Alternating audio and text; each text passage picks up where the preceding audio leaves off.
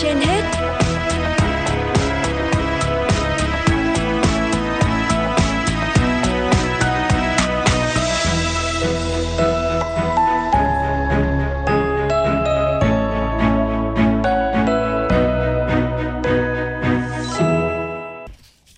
Kính chào quý thính giả đang nghe chương trình Sức khỏe trên hết của Đài Phát thanh và Truyền hình Hà Nội.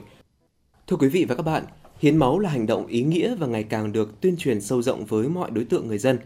Ngày 7 tháng 4 hàng năm được chọn là ngày toàn dân hiến máu tình nguyện, có ý nghĩa vận động người dân ở mọi độ tuổi, ngành nghề có đủ điều kiện tham gia hiến máu thường xuyên để lượng máu dự trữ luôn đảm bảo cho việc điều trị và cấp cứu cho người bệnh – trong suốt 10 năm, Thượng úy Vũ Văn Nam, Bộ Tư lệnh Cảnh sát cơ động đã nhiều lần hiến máu để cấp cứu cho người bệnh cần máu gấp. Mục Bí mật hạnh phúc ngày hôm nay, chúng ta sẽ cùng nghe câu chuyện về người thượng úy này.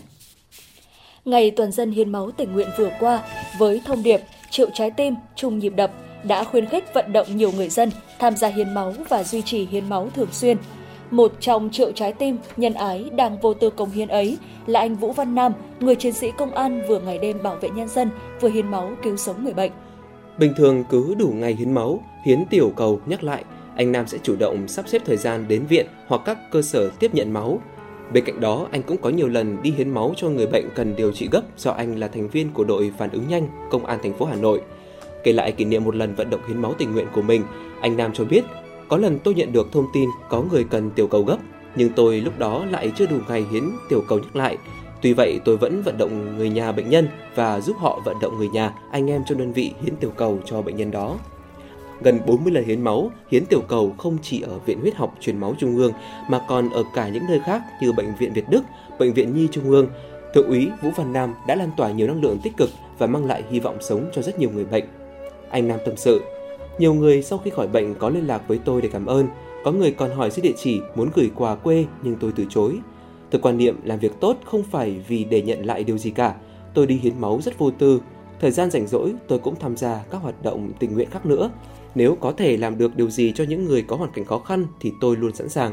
Suốt 10 năm bền bỉ kiên trì cho đi từng đơn vị máu, anh Vũ Văn Nam cũng có nhiều kỷ niệm đáng nhớ. Lần hiến máu khó quên nhất của tôi là một lần hiến máu tại viện do bạn Diệu Thuần kêu gọi – Hôm đó tôi đến hiến máu và được giao lưu với các cháu nhỏ bị bệnh máu ở viện. Nhìn các cháu hồn nhiên ngây thơ chơi đùa trong khi đang mang trong mình căn bệnh hiểm nghèo, tôi vô cùng xúc động. Tôi có thêm động lực cho công việc của mình đang làm, đó là bảo vệ sự bình an và bảo vệ sức khỏe cho các cháu.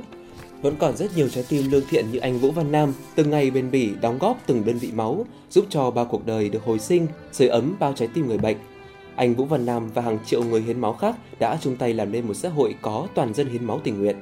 hàng triệu người dân Việt Nam hiến máu mỗi năm, dù ở lứa tuổi nào, dân tộc nào, dù là học sinh, sinh viên hay người trung niên cũng đều có một trái tim nhân ái.